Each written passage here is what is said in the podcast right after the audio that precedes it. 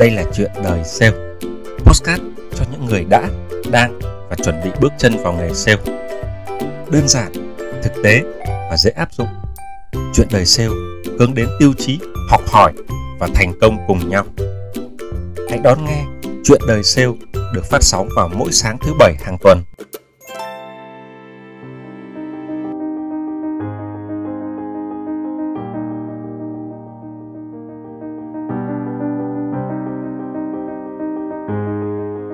Thân chào các bạn thính giả gần xa của chương trình Chuyện đời sale. Một chương trình thiên về tâm sự, chia sẻ qua những trải nghiệm thực tế, qua những câu chuyện có thật để từ đó mỗi chúng ta sẽ rút ra được một điều gì đó lận lưng trong hành trình làm sale cũng như là trong cuộc sống của mình. Chuyện đời sale là một chương trình phi lợi nhuận và sẽ mãi mãi là phi lợi nhuận. Nhưng mà không phải vì lý do này mà tôi lơ là về chất lượng của nó. Các tập phát sóng thì có tập hay, tập chưa hay, tập được thính giả ưu ái nghe nhiều, tập thì chưa được như vậy. Nhưng mà tôi hứa rằng, tôi cam kết với các bạn rằng và cam kết với chính bản thân mình rằng là tôi sẽ không ngừng phát triển chương trình này trở thành một sân chơi bổ ích cho những thính giả đã, đang và sẽ bước chân vào nghề sale. Trong tập số 20 tuần trước, chúng ta đã nói về cái tư duy vé số để từ đó đi đến kết luận là hãy cẩn thận, sự giàu có có thể ập đến bất kỳ lúc nào. Và cuối tập đó, chúng ta có dành lại hai câu hỏi cho tập này. Câu hỏi thứ nhất là tại sao tiền lại có thể đến và đi nhanh như vậy? Câu hỏi hai là có cách nào để tiền không bốc hơi ra đi một cách nhanh chóng? Trong tập này, chúng ta sẽ cùng nhau tìm ra câu trả lời thích hợp nhất.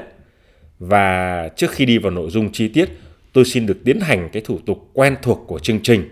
Nào, một, hai, ba, yo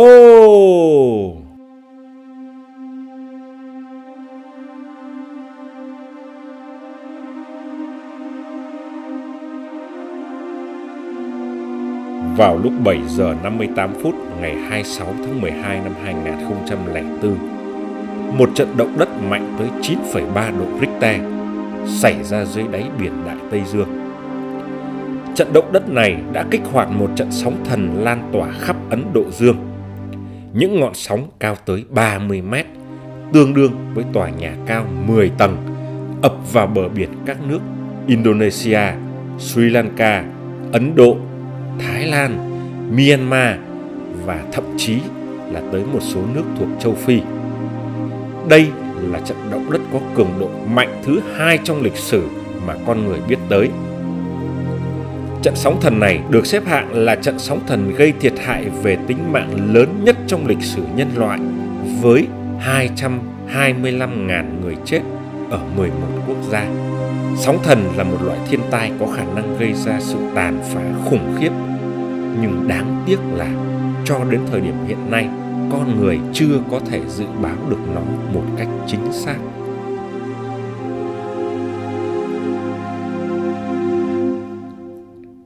Tại sao tôi lại nói về sóng thần? Và sóng thần thì nó có liên quan gì đến cái chủ đề này? À đương nhiên là nó có rồi. Có thì tôi mới nói chứ những con sóng biển thông thường chúng ta thấy ở ngoài bãi biển được hình thành chủ yếu là do sức gió làm cho lớp nước phía trên mặt biển dao động. Chúng có chiều dài không quá 200 mét và sẽ nhanh chóng bị tan khi vỗ bờ. Sóng thần thì ngược lại, chúng được hình thành chủ yếu do những trận động đất mạnh hoặc núi lửa phun dưới đáy đại dương.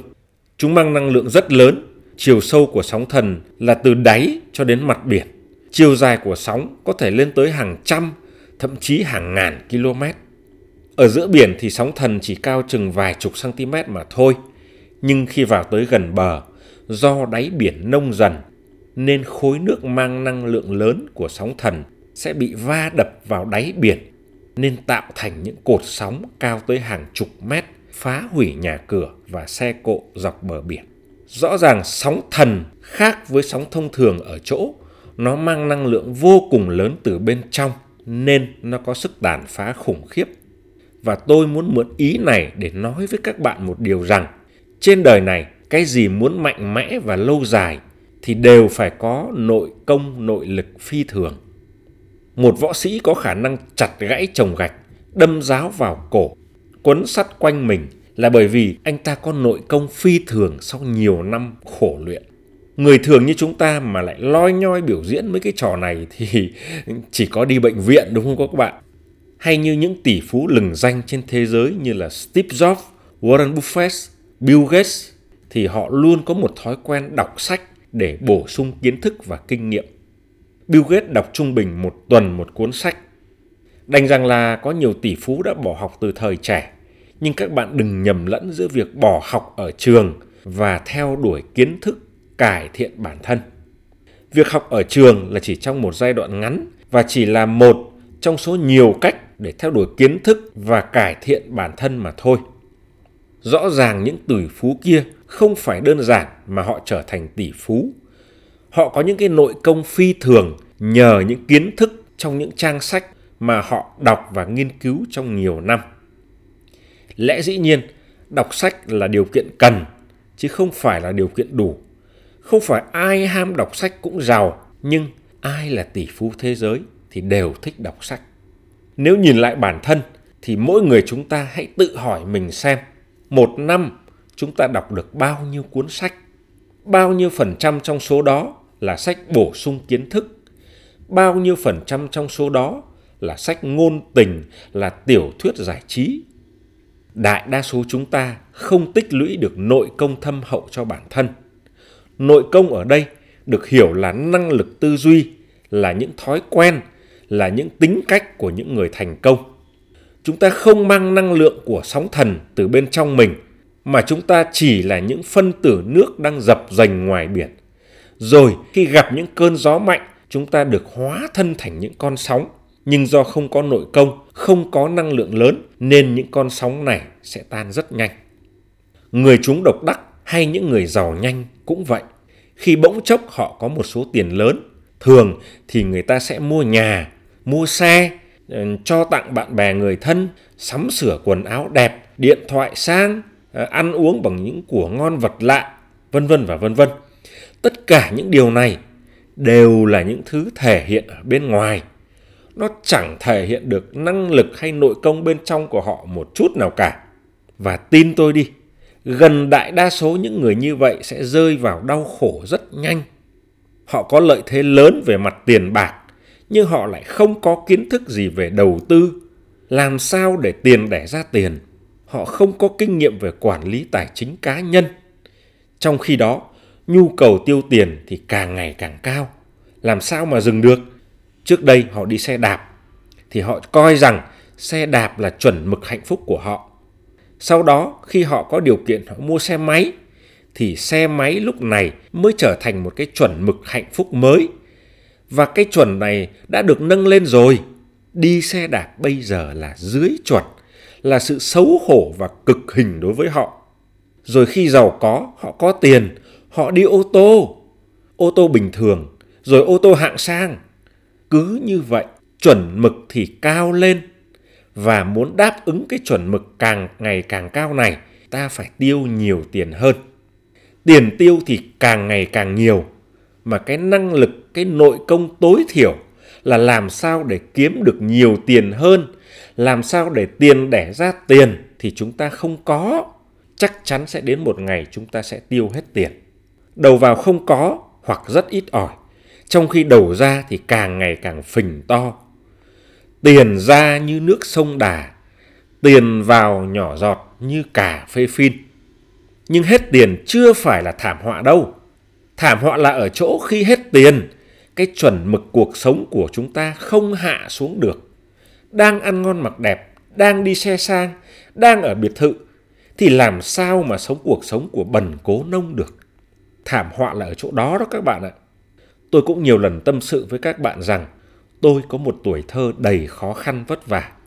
Nhiều người nói tôi thiệt thòi, nhưng tôi lại thấy mình may mắn. May mắn là vì nhờ trải qua những năm tháng đó mà thực sự là cái chuẩn mực cuộc sống của tôi nó thấp lắm các bạn ạ. Tôi có thể ăn uống ở nhà hàng sang trọng bậc nhất, nhưng tôi cũng có thể thoải mái ăn ở những cái quán lề đường rẻ tiền nhất. Tôi có thể mặc những cái bộ quần áo đắt tiền và cũng chẳng có vấn đề gì với tôi cả nếu tôi phải mặc một bộ quần áo rẻ tiền, thậm chí là áo rách các bạn ạ. Tôi nhắc lại là áo rách, áo vá nha các bạn.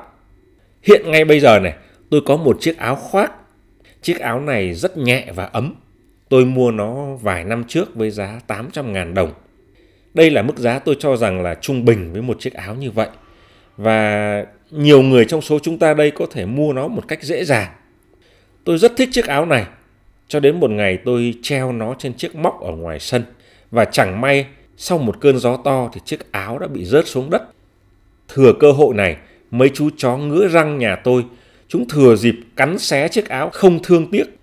Sáng dậy, tôi thấy lông áo bay đầy sân và một chú chó đã lấy chiếc áo của tôi làm cái nệm và nằm ngủ ngon lành trên đó. Tôi tin chắc là có nhiều người trong số chúng ta đây sẽ đem bỏ chiếc áo đó đi vì trông nó rách nát thảm thương lắm các bạn ạ. Nhưng tôi thì khác, tôi vuốt thẳng lại chiếc áo và nhờ vợ tôi khâu lại những chỗ bị rách. Sau đó tôi giặt sạch và phơi khô lại. Cho đến bây giờ đây, tôi vẫn đang mặc chiếc áo này mỗi khi trời lạnh. Chưa hết, tôi vẫn mặc nó trong khi đi đàm phán những thương vụ bất động sản nhiều chục tỷ đồng. Tôi không muốn công khai danh tính của mình là vì vậy. Các bạn biết mặt tôi rồi, nhỡ ra đường các bạn thấy tôi mặc áo rách, thấy tôi đi dép lào, các bạn lại đánh giá xấu về postcard chuyện đời sale. Kể về chiếc áo rách của tôi là để nói với các bạn rằng năng lực duy trì chuẩn mực sống ở mức thấp cũng là một năng lực của người thành công và nó cũng đòi hỏi phải khổ luyện. Ăn ngon mặc đẹp thì dễ, ăn khổ mặc rách mới là khó. Cuộc đời tôi không hề sợ mấy người đi xe sang, không hề sợ mấy người mặc đồ hiệu. Tôi chỉ sợ nhất là mấy người trông rất là bình thường nhưng họ lại là đại tỷ phú. Làm sao khi giàu có rồi mà vẫn giữ được cuộc sống bình thường như khi còn nghèo khó? Đó là một thứ năng lượng, một thứ nội công tôi cho rằng là rất cần thiết với chúng ta. Tôi luôn tâm niệm rằng hôm nay mình đang trên đỉnh, ngày mai mình có thể xuống thấp bất kỳ lúc nào. Cuộc đời vô thường, không có gì là mãi mãi các bạn ạ. Lên voi xuống chó như đồ thị hình xin mà. Làm sao mà khi mình nghèo mình cũng sống vậy, khi mình giàu mình cũng sống vậy, nhìn qua thì không ai biết. Vui thôi đừng vui quá là tựa đề tôi đặt cho tập này cũng là vì vậy. Tới đây hẳn các bạn cũng đã hiểu dụng ý của tôi và có thể đoán ra được câu trả lời cho hai câu hỏi từ đầu tập đến giờ. Câu hỏi 1. Tại sao tiền lại có thể đến và đi nhanh như vậy? Là vì chuẩn mực cuộc sống của chúng ta đã nâng lên, khiến chúng ta phải tiêu tốn nhiều tiền hơn để thỏa mãn. Chuẩn mực đó sẽ tăng lên và không có điểm dừng. Đáng ngại hơn là một khi nó đã tăng lên, nó sẽ rất khó để giảm xuống. Ở chiều ngược lại, chúng ta không trang bị cho mình đủ những kinh nghiệm, những nội lực bên trong cần thiết cho việc đầu tư kinh doanh để khiến cho tiền tiếp tục sinh sôi nảy nở. Đầu vào không có, trong khi đầu ra càng ngày càng tăng, thì sớm hay muộn chúng ta sẽ rơi vào cảnh kiệt quệ. Đó là câu trả lời tại sao tiền lại có thể đến và đi nhanh như vậy. Câu hỏi 2. Có cách nào để tiền không bốc hơi ra đi một cách nhanh chóng không? Lẽ dĩ nhiên, thượng sách là chúng ta trang bị được nội công thâm hậu, kinh nghiệm đầy mình trong việc đầu tư kinh doanh. Nhìn miếng đất nào là biết miếng đó có mua được hay không và mua giá bao nhiêu. Đọc mã chứng khoán nào là biết tình trạng của mã đó xem nên mua hay là nên bán. Nghe nhãn hiệu nào, ngành hàng nào, công ty nào là biết tình trạng của nó trên thị trường. Khách hàng có chuộng hay là không, làm sao để gia tăng doanh số và thị phần, vân vân và vân vân. Những kiến thức và kinh nghiệm, những nội công này không phải chúng ta có trong ngày một ngày hai, không phải chúng ta có tiền là mua được ngay. Nó phải được tích lũy qua nhiều năm thực tế, từ sách vở và cả từ những cái postcard như chuyện đời sale chẳng hạn. Phải mất nhiều thời gian lắm mới có được những nội công, những bí kíp này. Cuộc đời các bạn ạ, nó không phải là trò game. Trong game á, các bạn có đủ tiền, có đủ coi là các bạn trong tích tắc sẽ tăng level, sẽ tăng được nội công. Ngoài đời nó không như vậy những bài học á, thì nó đầy ra và đa phần là miễn phí hoặc thậm chí là cái giá nó vô cùng nhỏ ví dụ như là một cuốn sách hay giá có lẽ cũng chỉ trên dưới 100 ngàn đồng. Quan trọng là bạn có dành thời gian và tâm trí để nghiền ngẫm, để luyện cái nội công này hay là không mà thôi. Tăng được nội công, dĩ nhiên đó là thượng sách. Nhưng như tôi đã nói, nó cần có thời gian. Nếu như ta chưa kịp làm điều đó mà đã may mắn trúng số hoặc được chia thừa kế, thì chung sách là chúng ta hãy giảm thiểu đầu ra. Làm sao mà chi tiêu của chúng ta không tăng lên, chuẩn mực cuộc sống của chúng ta không có gì thay đổi dù cho mình nghèo hay bây giờ mình đã có của ăn của đẻ. Đấy là giảm thiểu đầu ra. Khi bỗng chốc ta sở hữu số tiền hoặc khối tài sản lớn, làm sao chúng ta vẫn giữ được cái sự bình thản, sự bình tĩnh, không quá phấn khích là điều rất quan trọng. Vui thôi, đừng vui quá là vì vậy. Nên nhớ cuộc đời là hình xin, có lên, ắt có xuống, giữ được tâm mình bình an. Khi lên không vui quá, khi xuống không hoảng quá. Đó là tất yếu của cuộc đời và là một phần của cuộc chơi các bạn ạ. Go with the flow, chúng ta muốn hay không cũng phải sống với nó. Quy luật này tôi nghĩ chẳng những nó đúng với chuyện tiền bạc mà ngay cả công việc cũng vậy. Ví dụ như hôm nay bạn có thể nhận giải nhân viên xuất sắc, có thể là top performer, thì cũng đừng có vui quá. Ngày mai sẽ có một người nào đó vượt bạn. Hay trong chuyện tình cảm cũng vậy. Khi bạn đang vui vẻ, đang thăng hoa trong tình yêu, thì một mặt là chúng ta vui, nhưng cũng đừng nên hân hoan quá. Đừng nên coi đó chính là tất cả ý nghĩa cuộc đời mình. Để rồi khi tình cảm thay đổi, nó đi xuống, thì chúng ta sẽ dễ rơi vào khủng hoảng. Kỳ vọng nhiều, thất vọng sẽ càng lớn. Chúng ta chứng kiến rằng không thiếu những bạn trai, những bạn gái đã nhận những kết cục bi thảm cho cuộc đời họ chỉ vì họ trong những phút thăng hoa họ đã vui vẻ quá nhiều và đặt quá nhiều kỳ vọng vào nửa kia của mình. Chưa hẳn là đối tác của mình đã thay lòng đổi dạ. Vấn đề là cái gì nó cũng vậy, có lên là có xuống xuống rồi nó sẽ lên. Chẳng phải đâu xa, cuộc sống gia đình tôi cũng vậy. Có cãi vã không? Có chứ, hôn nhân nào mà chẳng có cãi vã. Nhưng sau những cãi vã, sau những giận hờn ấy, chúng tôi lại yêu nhau nhiều hơn. Vì chúng tôi hiểu rằng đó là cuộc sống. Chúng tôi không chọn cách rời xa nhau sau mỗi cuộc cãi vã. Chúng tôi hiểu rằng khi chúng tôi đang ở dưới đáy, ngày mai chúng tôi sẽ ngoi lên.